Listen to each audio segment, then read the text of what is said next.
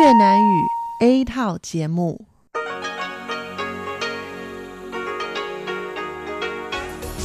Đây là Đài Phát thanh Quốc tế Đài Loan RTI.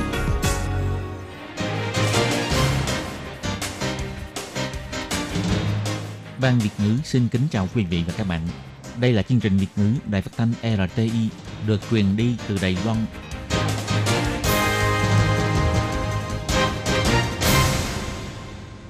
Khi Nhi xin chào các bạn.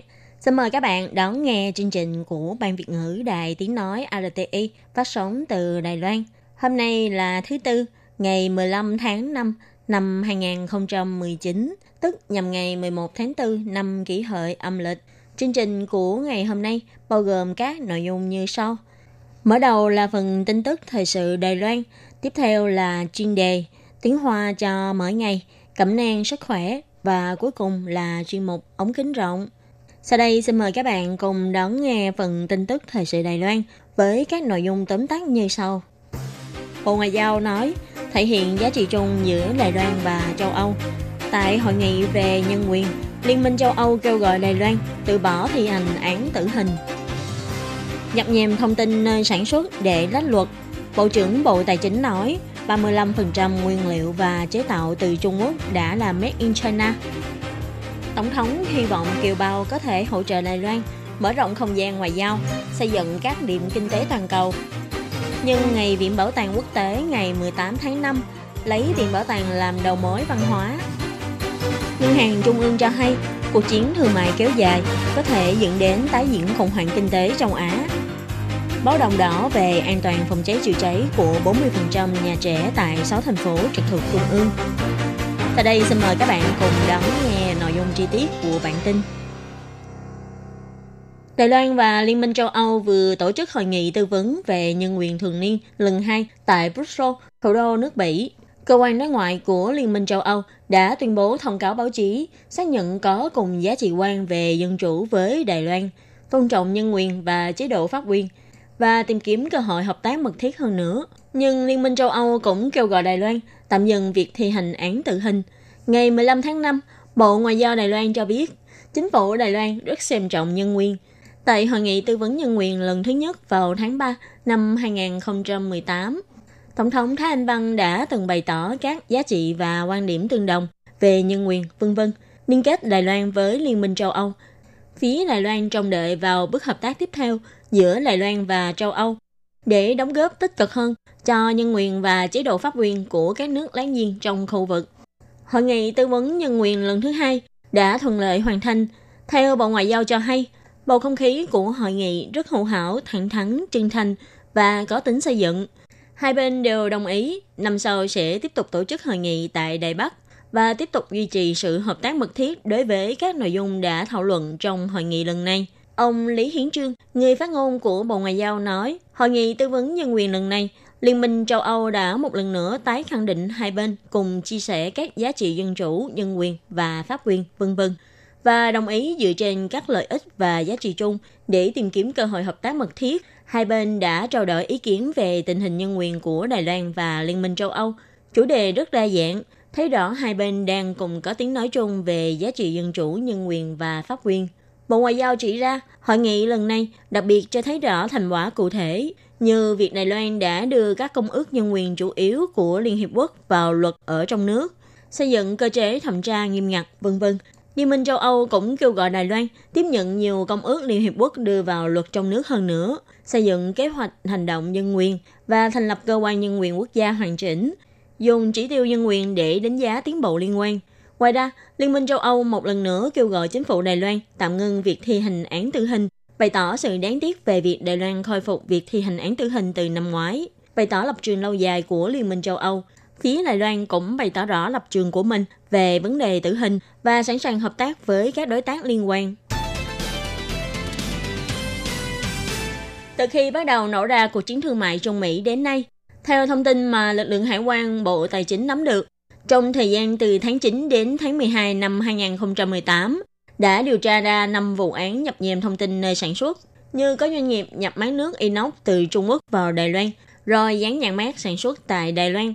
Hải quan khu vực cảng thương mại tự do hàng không Đào Viên khi kiểm tra đã phát hiện có bộ bóng đèn máy chiếu, bên ngoài thùng hàng ghi Made in Taiwan, MIT, nhưng thực chất bên trong lại trà trộn sản phẩm chế tạo tại Trung Quốc với sản phẩm chế tạo tại Đài Loan và sản phẩm xe đạp thuộc danh mục kiểm tra trọng điểm.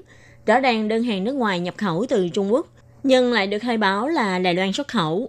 Ngày 15 tháng 5, trong cuộc họp tại Ủy ban Tài chính Viện Lập pháp, Bộ trưởng Bộ Tài chính Tô Kiện Vinh cho biết, thông thường sản phẩm chỉ cần có 35% nguyên liệu hoặc 35% là được sản xuất tại Trung Quốc thì sẽ bị Mỹ nhận định là made in China và phải chịu mức thuế quan cao. Nhưng nếu các nhà sản xuất muốn trung chuyển và rửa thông tin nơi sản xuất, cũng sẽ bị hải quan Mỹ chú ý và còn có thể bị trả đũa bằng cách tăng thuế quan. Gần đây, Việt Nam đã có trường hợp vi phạm liên quan. Các doanh nghiệp Đài Loan nên tránh để không bị thiệt hại lớn hơn. Khi tham gia hội thảo triển vọng tình hình chính trị kinh tế châu Á vào hôm nay, ông Công Minh Hâm, ủy viên chính vụ Viện Hành Chính cho hay, cuộc chiến thương mại Trung Mỹ ngày càng kịch liệt. Chính phủ Đài Loan sẽ ứng phó theo bốn phương diện chính. Đó là hỗ trợ các doanh nghiệp Đài Loan về nước đầu tư.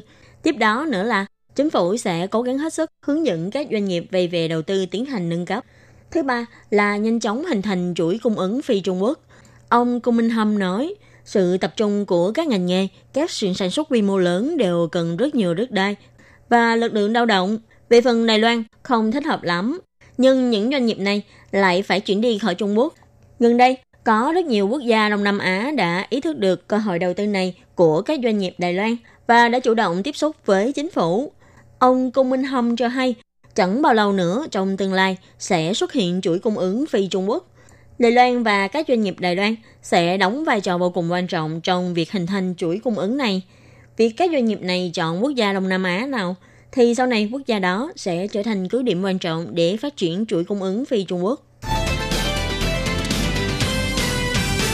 Sáng ngày 15 tháng 5, Tổng thống Thanh Văn tham gia lễ khai mạc Hội nghị Ủy ban Công tác Kiều bào 2019, được tổ chức tại khách sạn The Grand Hotel tại Đài Bắc. Khi phát biểu, trong lời phát biểu khai mạc, Tổng thống cho biết, có nhiều người tham dự hôm nay đều là những gương mặt kỳ cựu, đồng thời cũng là chiến hữu trên mặt trận ngoại giao của chính phủ. Không những đã giúp đỡ bà rất nhiều trong chuyến công du, mà còn giúp bà thật sự cảm nhận được thành quả lâu năm của kiều bào tại đất khách. Tổng thống nói, bà muốn báo cáo rằng các phương hướng mà chính phủ vẫn đang nỗ lực. Trước tiên là duy trì và mở rộng không gian ngoại giao của Đài Loan. Bà chỉ ra, Đại hội đồng Y tế Thế giới WHA sẽ được tổ chức vào tuần sau. Trong thời gian gần đây, không những có nhiều quốc gia đã lên tiếng giúp Đài Loan đấu tranh giành quyền tham dự, mà kiều bào trên khắp thế giới đều đã thông qua phong trào diễu hành hoặc thu thập chữ ký. Hy vọng có thể tập hợp được nhiều lực lượng ủng hộ Đài Loan tham gia Lớp DVHA. Tổng thống cũng nhấn mạnh Đài Loan không sợ bị chen ép, sẽ kiên định bước ra thế giới. Với sự ủng hộ của kiều bào, chính sách của chính phủ chắc chắn sẽ có thể thực hiện dần từng bước. Tổng thống Thanh Văn nói, Đài Loan không sợ bị chèn ép, nhất định sẽ kiên định bước ra thế giới. Năm nay là kỷ niệm 40 năm thông qua luật quan hệ Đài Loan. Trong vòng 3 năm trở lại đây, ngoài việc quan hệ Đài Mỹ không ngừng được tăng cường, chúng ta cũng tích cực xúc tiến chính sách hướng Nam mới và gia tăng sự giao lưu hợp tác với các nước ban giao, với Nhật Bản và các quốc gia có lý tưởng tương tự tại châu Âu, được kiều bào của chúng ta ủng hộ chính sách của chính phủ nhất định có thể thực hiện dần từng bước, tích lũy được nhiều thành tích khả quan hơn. Tiếp đó, Tổng thống cũng chỉ ra, Đài Loan phải không ngừng nâng cao sức cạnh tranh toàn cầu của mình trong cuộc họp cấp cao về an ninh quốc gia diễn ra gần đây. Bà đã đảm bảo với người dân rằng nền kinh tế Đài Loan có sự ổn định đứng đầu thế giới, có đủ năng lực để đối phó với tình hình quốc tế, đồng thời cũng sẽ gia tăng tốc độ thu hút các doanh nghiệp Đài Loan về nước đầu tư, xây dựng lại chuỗi ngành có giá trị phụ gia cao, thúc đẩy việc nâng cấp toàn diện của các ngành nghề. Hiệp hội Viện Bảo tàng Quốc tế ICOM lấy ngày 18 tháng 5 hàng năm là ngày Viện Bảo tàng Quốc tế. Những năm gần đây, Bộ Văn hóa Đài Loan cũng ra sức xúc tiến công tác bảo tồn và phát triển sáng tạo văn hóa Viện Bảo tàng. Năm nay, Đài Loan đặc biệt hưởng ứng chủ đề của Ngày Viện Bảo tàng Quốc tế, lấy Viện Bảo tàng làm đầu mối văn hóa, tương lai của truyền thống. Mời các viện bảo tàng thông qua hình thức vui nhộn và các ứng dụng công nghệ tạo ra ý nghĩa giá trị xã hội, lịch sử văn hóa mới cho các văn vật bảo tàng. Như Viện Bảo tàng Quốc gia Đài Loan đã cho trưng bày triển lãm thành quả scan 3D kiến trúc vừa được hoàn thành gần đây, cho thấy các viện bảo tàng trong nước hiện tại không chỉ đơn thuần là nơi trưng bày văn vật hoặc di tích, mà còn có rất nhiều các kết cấu kiến trúc có phong cách thiết kế đặc biệt, cũng sẽ truyền thụ và kế thừa chặng đường phát triển của biết bao kiến trúc, giá trị tài sản văn hóa và lịch sử. Ngày 15 tháng 5, ông Tiêu Tông Hoàng, Thứ trưởng Bộ Văn hóa cho hay, hiện nay các viện bảo tàng đã trở thành đầu mối văn hóa quan trọng, có thể đáp ứng được nhu cầu của các nhóm khách tham quan khác nhau và trở thành nơi cung cấp kiến thức và ý tưởng sáng tạo. Ông Tiêu Tông Hoàng nói, Viện Bảo tàng đã trở thành một đầu mối văn hóa hiện đại. Đó là một culture hub, là trung tâm văn hóa. Ý nghĩa của HOP có nghĩa là thông qua cơ quan xã hội này, Viện Bảo tàng có thể đáp ứng những nhu cầu khác nhau của xã hội, dù là ký ức lịch sử hay học tập kiến thức mới, hay thậm chí các vấn đề như sự thực hiện cụ thể quyền bình đẳng về văn hóa, quyền tiếp cận văn hóa và mọi ngành nghề sáng tạo văn hóa, giải trí thư giãn của chúng ta đều có thể thực hiện thông qua phương tiện chính sách như Viện Bảo tàng. Tháng 7 năm 1997, khi Thái Lan từ bỏ chế độ tỷ giá cố định, khiến tiền bạc Thái nhanh chóng mất giá, đồng thời ảnh hưởng đến thị trường tiền tệ và cổ phiếu của các quốc gia châu Á lân cận. Cơn bão khủng hoảng kinh tế châu Á đã khiến nền kinh tế của các nước châu Á bị ảnh hưởng trầm trọng và trở nên sa sút nghiêm trọng. Lần khủng hoảng này còn kéo theo sự bất ổn về xã hội và chính trị. Một số quốc gia cũng vì sự việc này mà lâm vào tình trạng hỗn loạn lâu dài. Gần đây, cuộc chiến thương mại Trung Quốc-Mỹ lại một lần nữa rơi vào tình trạng bế tắc. Tỷ giá hối đoái giữa đồng nhân dân tệ với đồng USD đã xuất hiện hiện tượng rớt giá nhanh chóng. Theo Ngân hàng Thụy Sĩ dự đoán, tốc độ tăng trưởng của GDP Trung Quốc năm nay e rằng sẽ rớt xuống 6%, còn tỷ giá hối đoái giữa đồng nhân dân tệ và đồng USD có thể sẽ rớt xuống tới 1 USD bằng 7,2 đồng nhân dân tệ. Đồng nhân dân tệ một lần nữa biến động lớn, khiến tiền tệ của nhiều nước châu Á gần đây cũng có xu thế mất giá theo. Đồng đại tệ sau khi rớt xuống 1 USD bằng 31 đại tệ, hiện vẫn tiếp tục mất giá. Ngày 15 tháng 5, khi chất vấn ông Nghiêm Tông Đại, Phó Thống đốc Ngân hàng Trung ương Đài Loan tại hội nghị Ủy ban Tài chính Viện Lập pháp, Ủy viên Lại Sĩ Bảo của Quốc dân đảng bày tỏ sự quan ngại về cuộc chiến thương mại Trung Mỹ, e rằng sẽ diễn tiến thành cuộc chiến tiền tệ. Liệu có lại tái diễn tình trạng như cuộc khủng hoảng kinh tế châu Á năm 1997? Ông Nghiêm Tông Đại trả lời cho biết, nếu cuộc chiến thương mại trở thành cuộc chiến lâu dài, đúng là sẽ có nguy cơ này. Khi xảy ra hỏa hoạn, giáo viên dẫn các em học sinh thoát hiểm. Phản ứng của cô rất bình tĩnh, động tác nhanh gọn. Toàn bộ buổi diễn tập được diễn ra như thật, nhưng liệu xảy ra hỏa hoạn có được thuận lợi như vậy không? Quỹ Giáo dục Văn hóa An toàn Thiếu nhi Tình Nguyên đã đi kiểm tra tại 42 trung tâm giữ trẻ tại 6 thành phố trực thuộc trung ương của Đài Loan, phát hiện 57% trong số các trung tâm giữ trẻ này đều ở trên tầng 2 và tầng 3. Như thế sẽ có 3 rủi ro lớn có thể xảy ra. Không gian thoát hiểm sẽ không có ban công, sân thượng.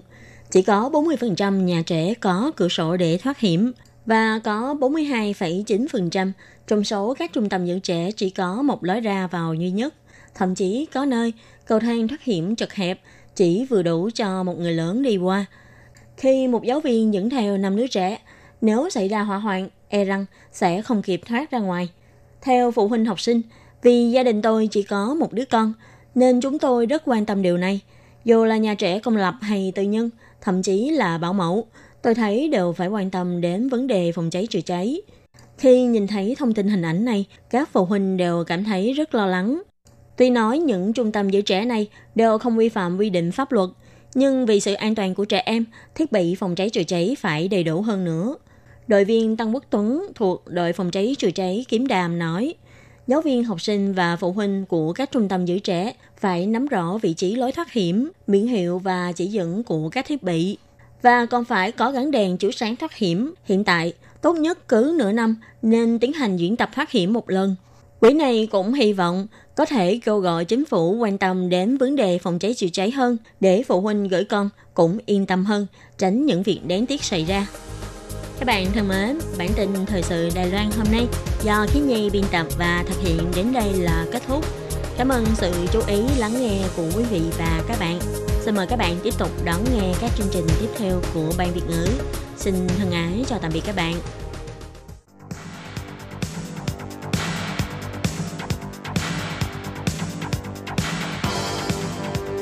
Đây là đài phát thanh quốc tế Đài Loan RTI, truyền thanh từ Đài Loan. Mời các bạn theo dõi bài chuyên đề hôm nay.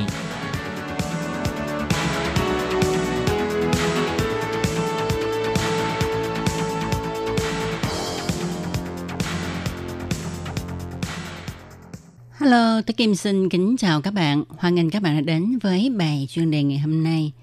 Các bạn thân mến, trong bài chuyên đề ngày hôm nay, tôi Kim xin giới thiệu với các bạn đề tài Tiếng khóc không được nghe thấy. Bảo vệ trẻ em là trách nhiệm của mọi người. Và sau đây, tôi Kim xin mời các bạn cùng đón nghe nội dung chi tiết của bài chuyên đề ngày hôm nay nhé.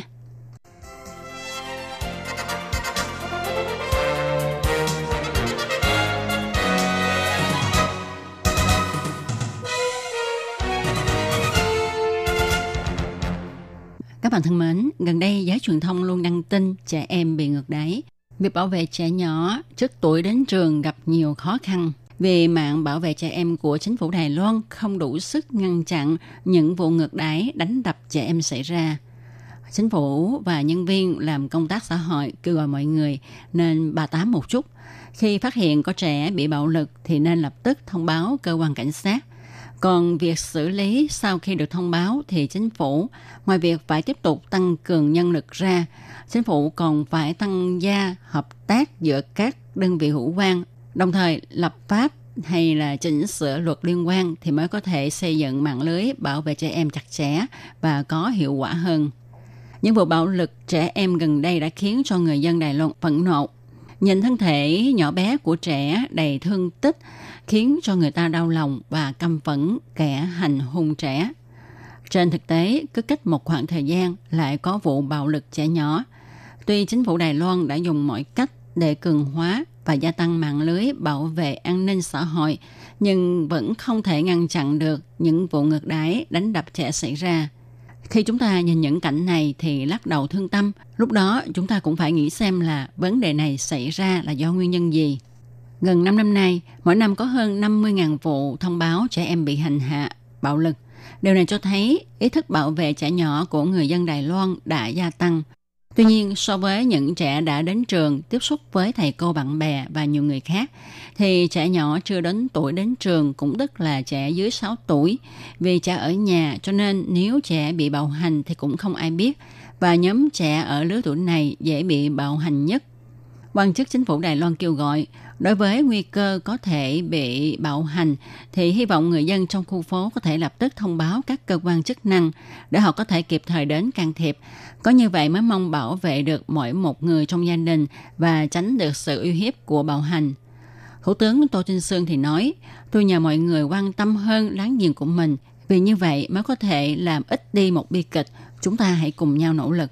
Cho dù chính phủ có xây dựng mạng lưới bảo vệ trẻ như thế nào, thì khi nhà đóng kín cửa, tiếng khóc của trẻ chỉ có láng giềng nghe thấy.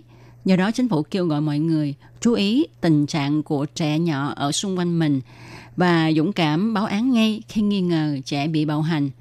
Nếu như trong khu phố không ai chú ý đến tình trạng của các trẻ để phát hiện kịp thời tình trạng trẻ bị bạo hành thì e rằng số trẻ bị bạo lực sẽ gia tăng nhiều hơn. Còn làm thế nào để biết và phát hiện trẻ có bị bạo hành hay không thì mọi người nên chú ý xem trẻ có hay ăn bận không đúng mùa. Tức là mùa hè nóng nực thì trẻ vẫn được cho bận quần áo dài tay. Cho nên ta nên đặt câu hỏi là có phải để che những vết thương, vết bầm hay không? Hay là trẻ có những dấu hiệu bất thường khác như là đi đứng không bình thường mà tiến một bước tìm hiểu rồi báo án. Mọi người có thể lưu ý một chút để giúp trẻ thoát khỏi nguy cơ. Đây cũng là một việc làm công đức. Trong một xã hội tiến bộ thì đa số người ta không để ý đến chuyện của gia đình ở ngay bên nhà mình. Tuy nhiên, ờ, có những cái chúng ta cần phải để ý và việc để ý này không phải là soi mói hoàn cảnh gia đình của người ta mà chúng ta uh, có thể quan sát xem là gia đình đó có hành vi bạo hành hay không để bảo vệ những người trong gia đình ở ngay cạnh nhà mình và các bạn thân mến Các bạn vừa đón nghe bài chuyên đề ngày hôm nay do Tố Kim biên soạn và thực hiện. Chương mục hôm nay sẽ được tạm dừng tại đây. Tố Kim cảm ơn các bạn đã theo dõi. Thân chào tạm biệt các bạn. Bye bye.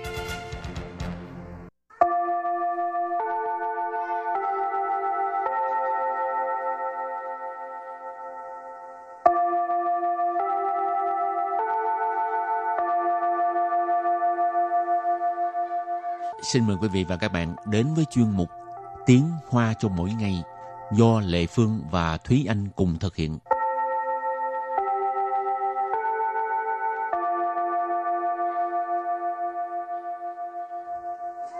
Thúy Anh và Lệ Phương xin kính chào quý vị và các bạn. Chào mừng các bạn đến với chuyên mục Tiếng Hoa cho mỗi ngày ngày hôm nay. Thì anh có lái xe hơi không? Ừ, đó là niềm mơ ước, chưa bao giờ được thực hiện. Dạ hả? Bây giờ đủ tuổi đi thi rồi mà. Nhưng mà không có khả năng tài chính để mà có thể lái xe. Đi làm thêm một hai năm nữa là dư sức rồi đúng không? ừ, nhưng mà hy vọng là tới khi mà mua xe thì có thể à, được hỗ trợ. Người ta hỗ trợ là à, đổi xe cũ, mua xe mới. Ừ. Còn đây là mua xe hoàn toàn mới, không biết có hỗ trợ hay không. rồi hôm nay mình học hai câu có liên quan tới nội dung hồi nãy Lệ Phương với Thư Anh đang nói ha. Câu thứ nhất, để tiết kiệm năng lượng và giảm lượng carbon, chính phủ khuyến khích những người lái xe đổi thành xe điện. Và câu thứ hai, có thể xin trợ cấp không? Sau đây chúng ta lắng nghe cô giáo đọc hai câu mẫu này bằng tiếng Hoa. 为了节能减碳，政府鼓励开车族换电动车，可以请领补助吗？ Thúy Anh xin giải thích câu mẫu số 1. 为了节能减碳，政府鼓励开车族换电动车。为了 Quay là là nhằm làm một việc gì đó hoặc là để làm một việc gì đó. 节能 Chế là chế sần là tiết kiệm, nâng là nâng duyện, cho nên chế sần nâng duyện là tiết kiệm năng lượng. 减碳 减than là giảm lượng carbon,减là xáo减, tức là giảm đi. Than, than có thể dịch làm hai từ, một là than, hai là dịch là carbon. Cho nên ở đây mình dịch là giảm lượng carbon. 政府 chân phụ là chính phủ. Cổ lý Cổ lý là khuyến khích, cổ vũ, khích lệ. Cho nên ở đây mình dịch là khuyến khích. Khai chơ chủ Khai chơ chủ là những người mà lái xe. Khai chơ là chỉ lái xe hơi. Cho nên khai chơ chủ là những người lái xe hơi. Hoàn Hoan là đổi. 电动车。 Điện động là xe chạy bằng điện. Cho nên điện động chơ là xe điện. Và sau đây chúng ta hãy cùng lắng nghe cô giáo đọc lại câu mẫu này bằng tiếng Hoa. 为了节能减碳，政府鼓励开车族换电动车。为了节能减碳，政府鼓励 开车族换电动车。 Câu này có nghĩa là để tiết kiệm năng lượng và giảm lượng carbon, chính phủ khuyến khích những người lái xe đổi thành xe điện. Và câu thứ hai, có thể xin hưởng trợ cấp không? 可以请领补助吗？ Bây giờ Lê Phương xin giải thích câu 2. 可以吗？ Khởi ý ma là có được không? chính. Chính có nghĩa là xin. Lỉnh lỉnh lỉnh là lãnh ha. Bù trụ bù trụ tức là trợ cấp. Rồi và bây giờ chúng ta lắng nghe cô giáo đọc câu mẫu này bằng tiếng hoa. Có thể chính lĩnh bù trụ mà. Có thể chính lĩnh bù trụ mà. Câu vừa rồi là có thể xin hưởng trợ cấp không? Và sau đây chúng ta hãy cùng đến với phần từ vựng mở rộng.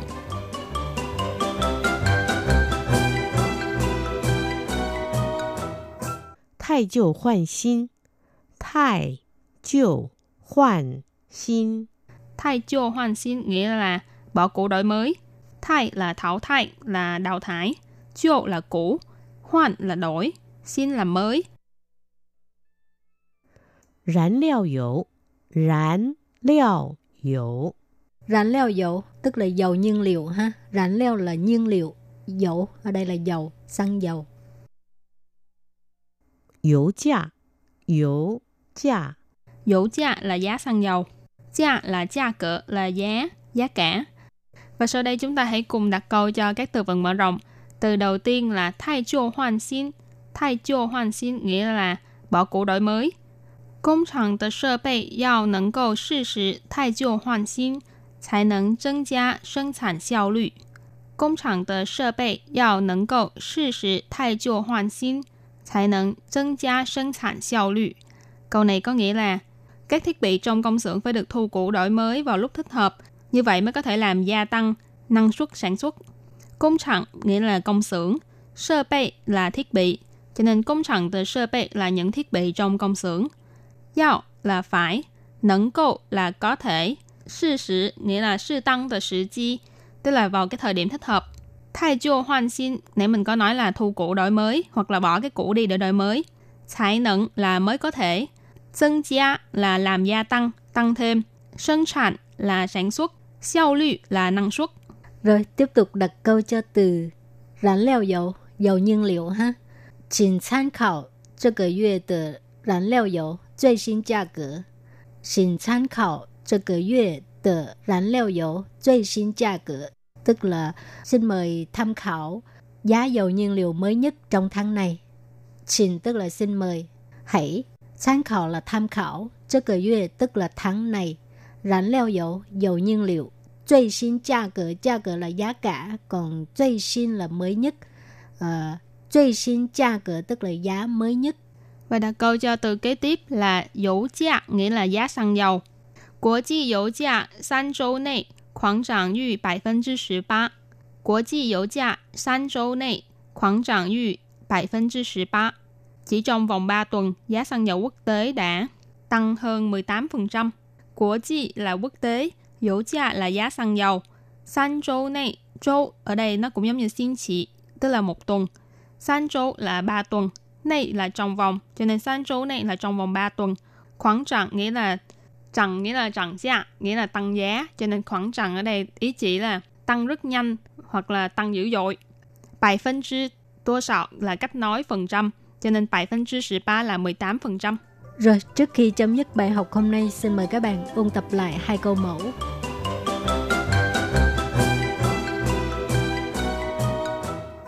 为了节能减碳， 政府鼓励开车族换电动车。为了 Vì là là nhằm làm một việc gì đó hoặc là để làm một việc gì đó. 节能 Chế là chế sần là tiết kiệm, nâng là nâng duyện, cho nên chế sần nâng duyện là tiết kiệm năng lượng. 减碳 减than, giảm lượng carbon. 政府 trân phủ là chính phủ. Cổ lý Cổ lý là khuyến khích, cổ vũ, khích lệ. Cho nên ở đây mình dịch là khuyến khích. Khai chơ chủ Khai chơ chủ là những người mà lái xe. Khai chơ là chỉ lái xe hơi. Cho nên khai chơ chủ là những người lái xe hơi. Hoàn Hoan là đổi. 电动车。 Điện động là xe chạy bằng điện. Cho nên điện động chơ là xe điện. Và sau đây chúng ta hãy cùng lắng nghe cô giáo đọc lại câu mẫu này bằng tiếng Hoa. 为了节能减碳，政府鼓励开车族换电动车。 Câu này có nghĩa là để tiết kiệm năng lượng và giảm lượng carbon, chính phủ khuyến khích những người lái xe đổi thành xe điện. Và câu thứ hai, có thể xin hưởng trợ cấp không? Có thể chính lĩnh? Bây giờ Lê Phương xin giải thích câu 2. có ý ma Khở ý ma là có được không? Chính Chính có nghĩa là xin. Lĩnh Lĩnh, lĩnh là lãnh ha. Bù trụ Bù trụ tức là trợ cấp. Rồi và bây giờ chúng ta lắng nghe cô giáo đọc câu mẫu này bằng tiếng Hoa. Có thể chính lĩnh? Câu vừa rồi là có thể xin hưởng trợ cấp không? Và vừa rồi cũng đã khép lại chuyên mục tiếng Hoa cho mỗi ngày ngày hôm nay. Cảm ơn các bạn đã chú ý theo dõi. Hẹn gặp lại các bạn vào bài học tới nha. Bye bye. Bye bye.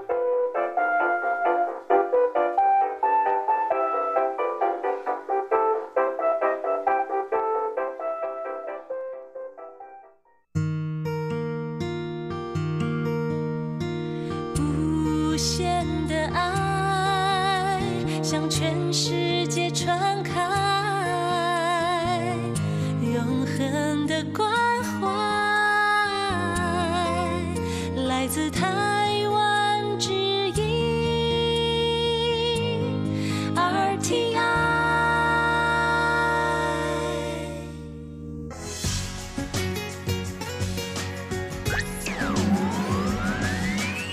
Quý vị đang đón nghe chương trình Việt ngữ Đài RTI truyền thanh từ Đài Loan. Mời các bạn theo dõi tiết mục Cẩm nang sức khỏe do Tố Kim thực hiện. Tiết mục Cẩm nang sức khỏe sẽ cung cấp những thông tin về sức khỏe cho các bạn tham khảo, chăm sóc tốt sức khỏe mình.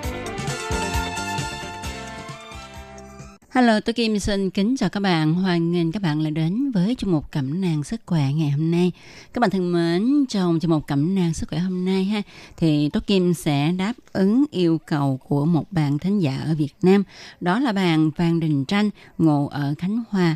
Bạn Tranh có đề nghị Tố Kim nói về bệnh tắc tiếng nói, nguyên nhân và cách điều trị về sau đây Tố Kim xin mời bạn Tranh và tất cả các bạn thính giả cùng đón nghe cho một cẩm nang sức khỏe ngày hôm nay với nội dung nói về chứng mất tiếng, khàn tiếng. Mời các bạn cùng đón nghe nha.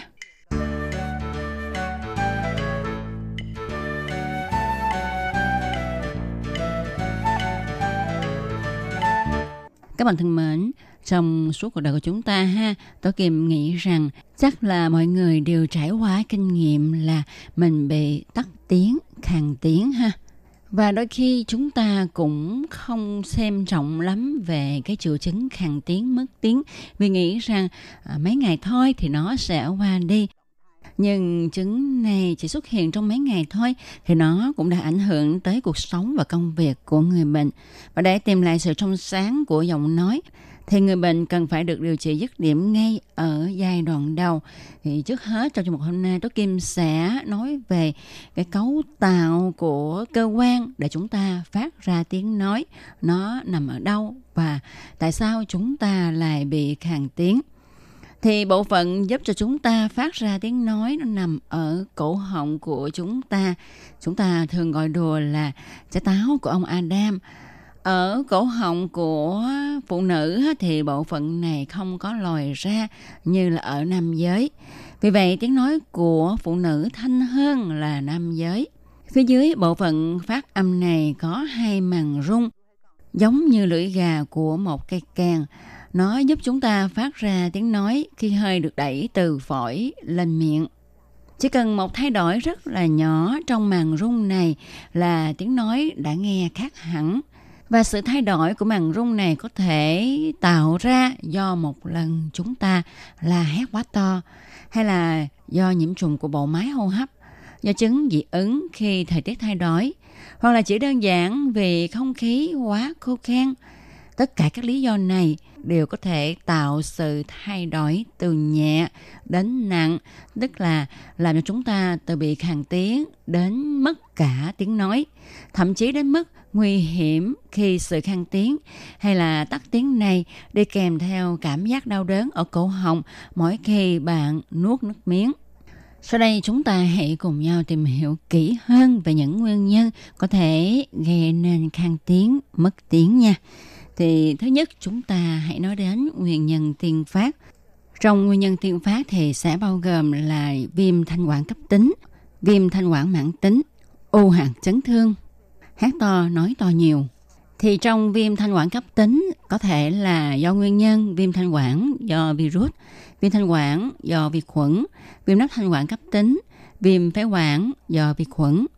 Còn trong viêm thanh quản mãn tính thì có thể là người bệnh tiếp xúc với khói thuốc lá nhiều, nó sẽ gây kích thích và gây viêm thanh quản phù nề, dây âm thanh. Khi mà chúng ta nói to, hát to quá nhiều, à, hoặc là trào ngược dạ dày, poly thanh quản, khối u thanh quản, dị vật, nang dây thanh thì cũng sẽ làm cho bạn bị khàn tiếng, mất tiếng. Tiếp sau đây chúng ta hãy cùng nhau tìm hiểu nguyên nhân thứ phát à, gây nên khàn tiếng mất tiếng ha. Đó là do suy giáp nè, nhược cơ, liệt hành tủy, các bệnh hệ thống khác như là viêm khớp dạng thấp, bệnh gút, bệnh lupus đỏ hệ thống, chấn thương về thanh quản, khí quản, hoặc là à, do phẫu thuật tuyến giáp, cổ, ngực hay là các bệnh ác tính như là ung thư tuyến giáp, ung thư thực quản, ung thư phổi, bệnh lý thần kinh do virus.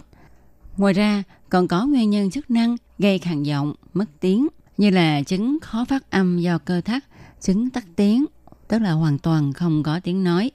Thì ngoài những cái nguyên nhân trên gây khàn giọng mất tiếng nói ha thì còn có những cái yếu tố thuận lợi để khiến chúng ta có thể bị khàn giọng mất tiếng chẳng hạn như khô niêm mạc thanh quản, ví dụ như là độ ẩm thấp là tắc nghẽn mũi, hút thuốc lá, ô nhiễm không khí, hoặc là phản ứng phụ của thuốc, rồi những cái chất chống tiết cho liên nhiễm trùng đường hô hấp trên, mất tính đàn hồi của dây thanh âm do tuổi tác, vân vân.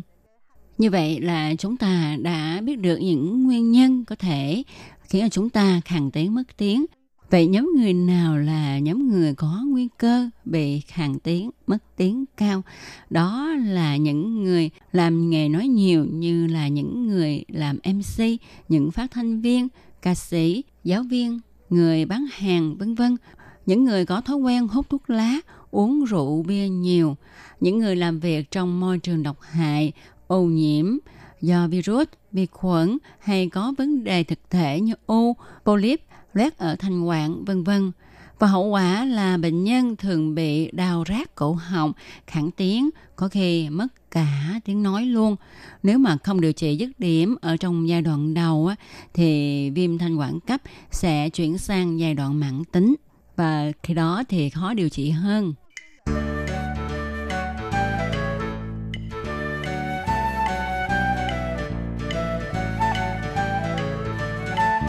Các bạn thân mến, vừa rồi chúng ta đã tìm hiểu nguyên nhân gây khàn tiếng, tắc tiếng.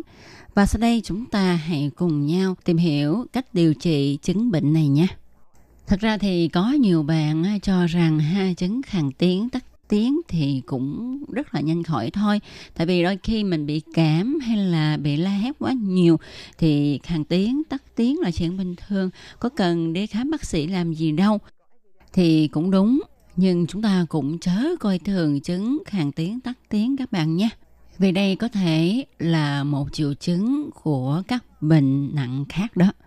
Và bạn nên đi khám bác sĩ khi mà triệu chứng tắc tiếng kéo dài hơn 5 ngày. Hoặc là bạn nghe có tiếng khò khè trong cổ họng khi bạn hít thở. Hoặc là bạn có khạc ra máu, vân vân. Vì đó là những dấu hiệu chứng tỏ tình trạng nhiễm trùng cổ họng đã rất nặng. Hoặc là bạn có thể bị nổi mụn trong cổ họng. Sự nhiễm trùng hay nổi mụn này có thể làm cho phần trên của bộ phát âm sưng to, dẫn đến sự tắc nghẽn của đường không khí vào phổi thì khi mà bạn đến cho bác sĩ khám bệnh bác sĩ sẽ kiểm tra xem là nguyên nhân gây chứng khàn tiếng, mất tiếng của bạn là do đâu. Từ đó, bác sĩ sẽ có phương hướng điều trị. Và việc điều trị viêm thanh quản hiện nay thì bác sĩ cũng sẽ điều trị tùy theo nguyên nhân, tức là nguyên nhân à, nào khiến cho thanh quản bị viêm rồi thanh quản bị viêm ở trong giai đoạn cấp hay là đã đi vào giai đoạn mãn tính rồi. Nếu mà bị viêm thanh quản cấp á, thì bác sĩ có thể dùng thuốc kháng sinh, kháng viêm, giảm phù nề, vitamin, rồi kêu bệnh nhân giữ ấm vùng cổ họng. Nhưng nếu mà thanh quản đã chuyển sang viêm mãn tính thì bệnh nhân cần phải điều trị theo đơn của bác sĩ. Khi bệnh có xuất hiện hạt sơ dây thanh, polyp dây thanh, u nang dây thanh vân vân thì cần phải phẫu thuật cắt bỏ khối u đi. Người bệnh trong quá trình điều trị bệnh thì nên tránh tắm lạnh, cần phải bổ sung thêm vitamin, ăn nhiều rau quả tươi. Người bệnh nên nghỉ ngơi, uống nhiều nước trà nóng, không hút thuốc lá, uống rượu và tránh các gia vị kích thích như là ớt, tiêu vân vân. Nếu như người bệnh à, đã bị viêm thanh quản và chảy dứt rồi thì cũng nên chú ý là chứng viêm thanh quản rất dễ tái phát. Mà một khi viêm thanh quản tái phát rất có thể bạn sẽ lại bị khang tiếng, mất tiếng. Cho nên việc phòng ngừa giữ ấm là rất quan trọng. Và để phòng viêm thanh quản thì bạn chú ý giữ ấm ở mũi họng, cổ ngực, gió lùa. Nếu sổ mũi, ngạt mũi thì phải chữa bệnh ngay.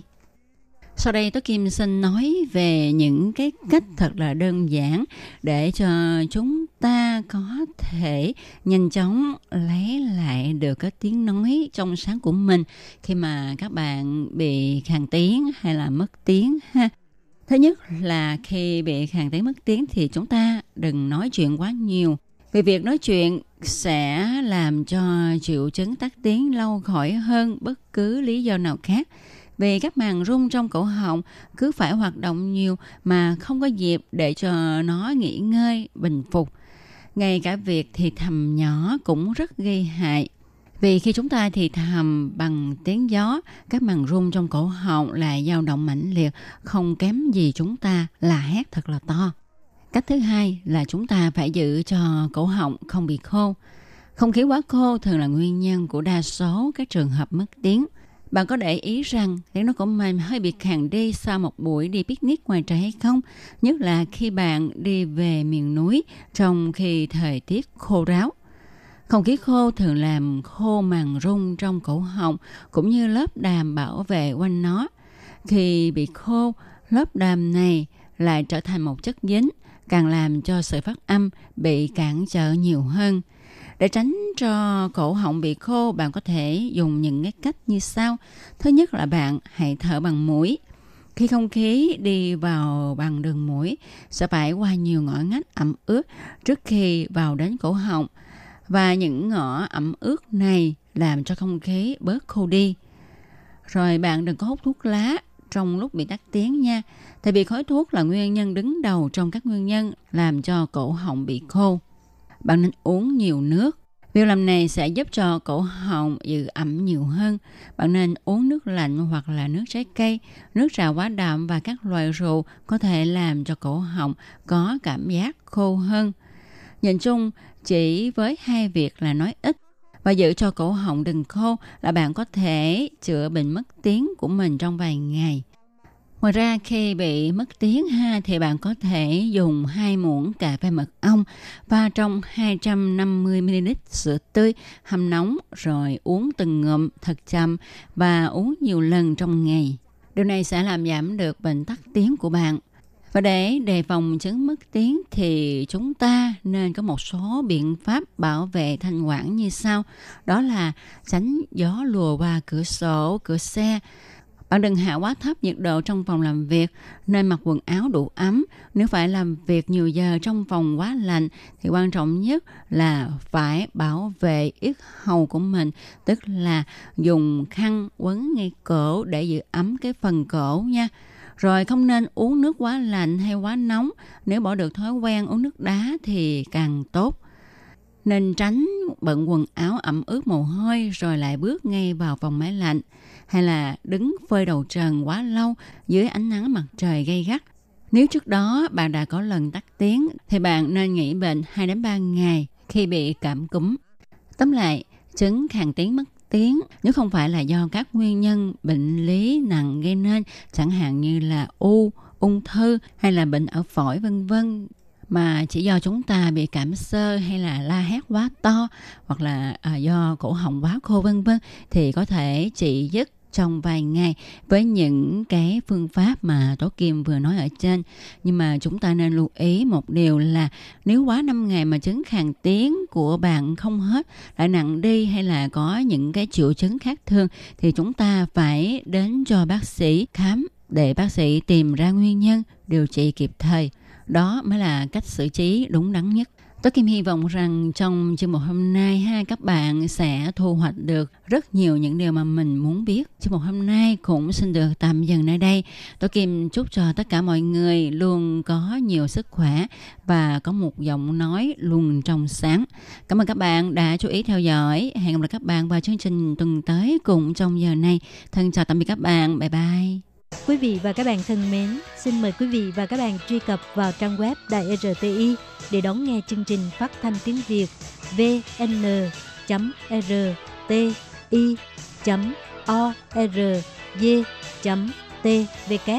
và cũng có thể truy cập FB fanpage của Ban Việt ngữ RTI tiếng Việt.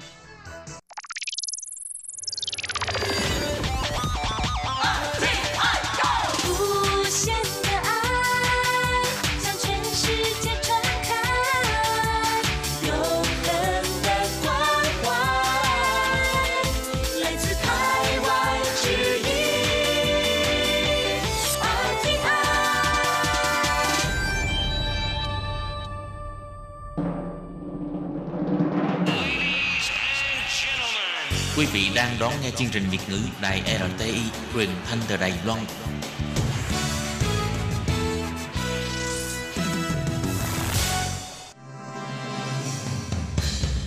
Hoan nghênh quý vị và các bạn đến với chuyên mục Ống kính rộng giới thiệu những thông tin Đài Loan liên quan tới ngoại giao, giáo dục, nông nghiệp, khoa học công nghệ, xã hội, vân vân do Hải Ly thực hiện.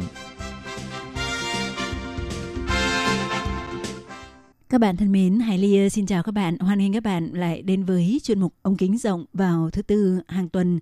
Thưa các bạn thì ờ, để nối tiếp cho nội dung vào tuần trước trong buổi phát hôm nay, Hải Ly xin tiếp tục được giới thiệu với các bạn về đề tài hôn nhân đồng giới. Thì vào buổi phát tuần trước, Hải Ly đã chia sẻ với các bạn về việc tới ngày 24 tháng 5 sắp tới thì à, theo quy định của văn bản giải thích hiến pháp số 748 của Viện Tư pháp Đài Loan thì à, các cặp đồng giới người Đài Loan có thể à, đăng ký kết hôn hoặc có thể tiến hành làm thủ tục để chung sống với nhau lâu dài, vĩnh viễn. Theo dự thảo luật có liên quan đến hôn nhân đồng giới hoặc sự kết hợp giữa các cặp đôi đồng giới mà Viện Lập pháp Đài Loan sẽ bỏ phiếu thông qua vào ngày 17 tháng 5 tức thứ sáu tuần này. Thì trong buổi phát vào tuần trước, Hải Ly đã chia sẻ với các bạn về tình cảnh của những cặp đồng giới. Trong đó một bên là người Đài Loan và bên còn lại là công dân của những quốc gia hiện chưa cho phép và công nhận hôn nhân đồng giới, trong đó có Việt Nam. Thì ờ, trong buổi phát hôm nay, Hải Ly xin ờ, tiếp tục chia sẻ với các bạn về tình cảnh của những cặp đồng giới mà một bên là người Đài Loan và một bên là cư dân của các khu vực gồm Trung Quốc, Hồng Kông và Macau thì cũng tương tự sau khi Đài Loan hợp pháp hóa hôn nhân đồng giới và bắt đầu thực thi vào ngày 24 tháng 5 tới, thì ờ, những ờ, cặp đôi này vẫn chưa thể thực hiện được ước mơ của họ là kết hôn với nhau và đi đến một cuộc sống chung hạnh phúc. Vậy sau đây Hải Ly xin mời các bạn cùng theo dõi nội dung chi tiết về đề tài này nhé.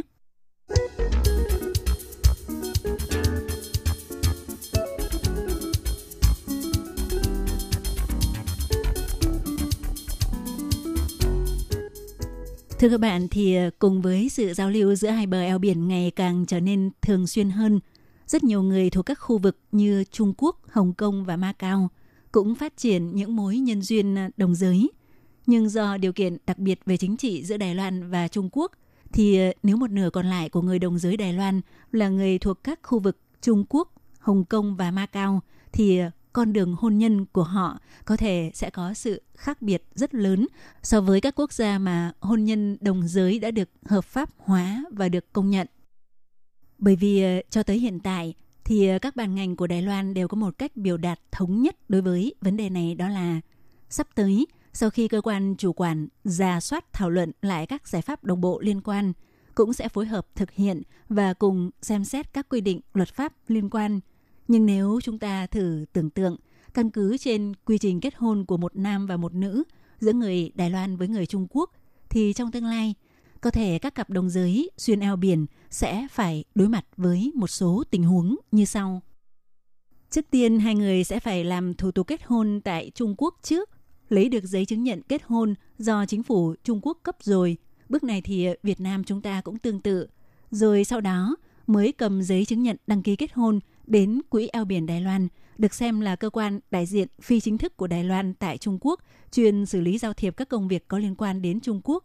Và sau khi hoàn tất thủ tục công chứng chứng thực tại cơ quan này rồi, thì sẽ tiếp tục tới Sở Di dân Đài Loan để làm thủ tục xin sum họp của hôn nhân xuyên quốc gia. Sở Di dân sẽ cấp cho người bạn đời người Trung Quốc của người đồng giới Đài Loan visa có thời hạn một tháng với điều kiện chỉ được xuất nhập cảnh vào Đài Loan một lần và phải được cấp visa loại này thì mới có thể hoàn tất các thủ tục kết hôn tại Đài Loan. Còn ờ, như hiện tại, nếu người Trung Quốc kết hôn với người Đài Loan mà nhập cảnh bằng các loại visa khác như visa du lịch, visa học sinh thì không thể thực hiện được các khâu thuộc thủ tục kết hôn tại Đài Loan. Bước tiếp theo, hai bên sẽ phải cầm tờ visa cho phép xuất nhập cảnh một lần này để cùng nhau xuất cảnh khỏi Đài Loan bay về Trung Quốc, rồi sau đó lại mới cùng nhau nhập cảnh vào Đài Loan được.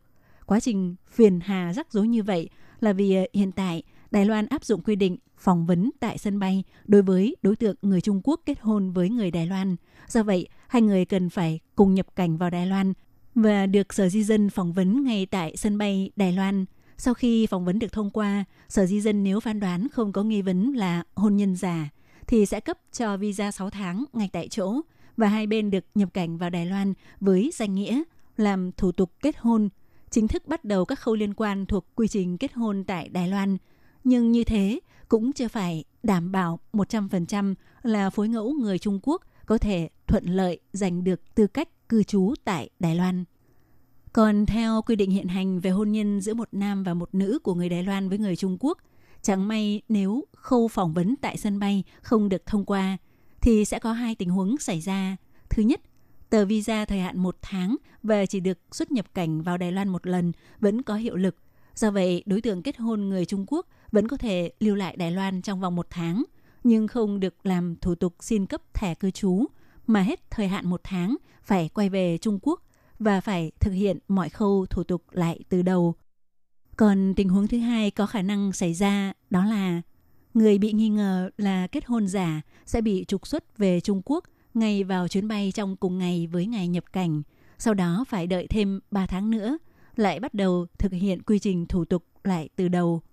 Qua đây chúng ta cũng có thể thấy được, không những 21 quốc gia thuộc danh sách các nước kiểm soát, trong đó có Việt Nam, phải tuân thủ quy định kết hôn với người Đài Loan theo một quy trình rất rắc rối phức tạp, mà ngay cả người Trung Quốc cũng vậy.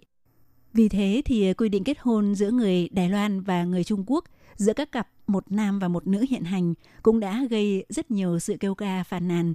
Năm 2017, Viện Giám sát Đài Loan đã từng tiến hành điều tra về phương diện này, đặt câu hỏi rằng Sở Di dân thực hiện quy định phỏng vấn nghiêm ngặt như vậy đối với phối ngẫu người Trung Quốc, như vậy là gây ảnh hưởng tới sự sum họp gia đình và xâm phạm nhân quyền theo báo cáo nêu trên của Viện Giám sát Đài Loan nghiêm khắc chỉ ra rằng, căn cứ theo lãnh thổ vốn có, thì người dân Trung Hoa Dân Quốc vốn bao gồm cả người dân Trung Quốc đại lục, không phân biệt nam nữ, tôn giáo, chủng tộc, giai cấp, đảng phái. Về mặt pháp luật là đều bình đẳng như nhau. Ngoài ra, theo điều lệ quan hệ người dân hai bờ eo biển cũng quy định, phương thức, điều kiện chủ yếu của kết hôn hoặc ly hôn giữa hai bên – căn cứ vào quy định của nơi tiến hành việc kết hôn hoặc ly hôn. Lý do phán quyết ly hôn căn cứ theo quy định luật pháp của Đài Loan. Nhưng trong điều kiện hiện tại, quyền lợi của hôn phối người Trung Quốc thậm chí còn không bằng phối ngẫu của 21 quốc gia thuộc danh sách cần kiểm soát. Theo nhận định của Ủy viên giám sát, thì việc này đã vi phạm nguyên tắc bình đẳng thuộc Điều 7 của Hiến pháp Trung Hoa Dân Quốc. Nhưng khi đó thì cơ quan chủ quản phụ trách lĩnh vực này là Sở Di dân thuộc Bộ Nội chính, cũng viện dẫn, hiến pháp, để chủ trương, quy định phỏng vấn đối với hôn phối người Trung Quốc đại lục là cần thiết phải làm như vậy.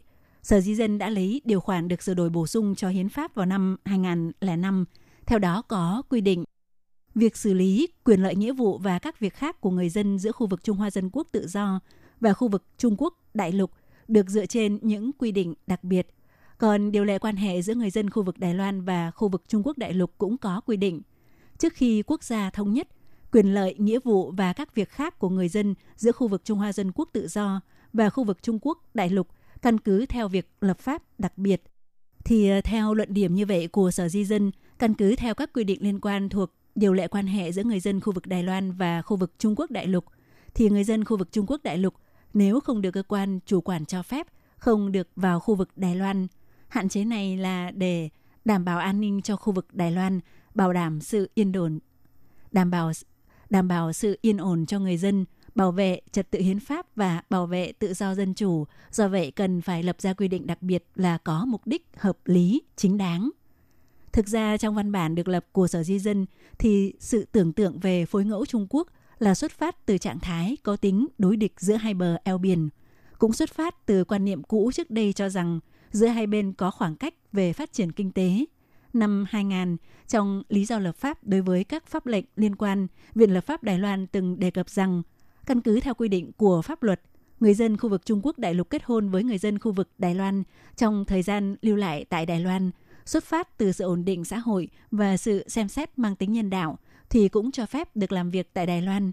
Nhưng do mức phát triển kinh tế của hai bên vẫn có khoảng cách, do vậy đối với việc cho phép hôn phối người đại lục có thể đi làm tại Đài Loan như trên, thì cơ quan chủ quản phải cân nhắc xem xét tình hình thị trường việc làm của Đài Loan, vấn đề công ích xã hội và yếu tố kinh tế gia đình, để đặt ra những hạn chế phù hợp đối với việc xin xét duyệt tư cách được đi làm, đối với phạm vi công việc cũng như hạn ngạch lao động. Nhưng từ năm 2000 đến nay, số lượng hôn phối người Trung Quốc đến Đài Loan cư trú đã giảm nhẹ dần theo năm. Và sau khi Đài Loan chính thức hợp pháp hóa hôn nhân đồng giới vào ngày 24 tháng 5 tới, nếu đối tượng người Trung Quốc đại lục muốn kết hôn đồng giới với người Đài Loan, thì ờ, suy luận nếu tương tự với quy định kết hôn giữa một nam và một nữ giữa hai bờ eo biển, thì ờ, ngoài khó khăn vấp phải là hôn nhân đồng giới hiện chưa được hợp pháp hóa tại Trung Quốc, không thể thực hiện thủ tục kết hôn tại sở tại, tức tại Trung Quốc trước.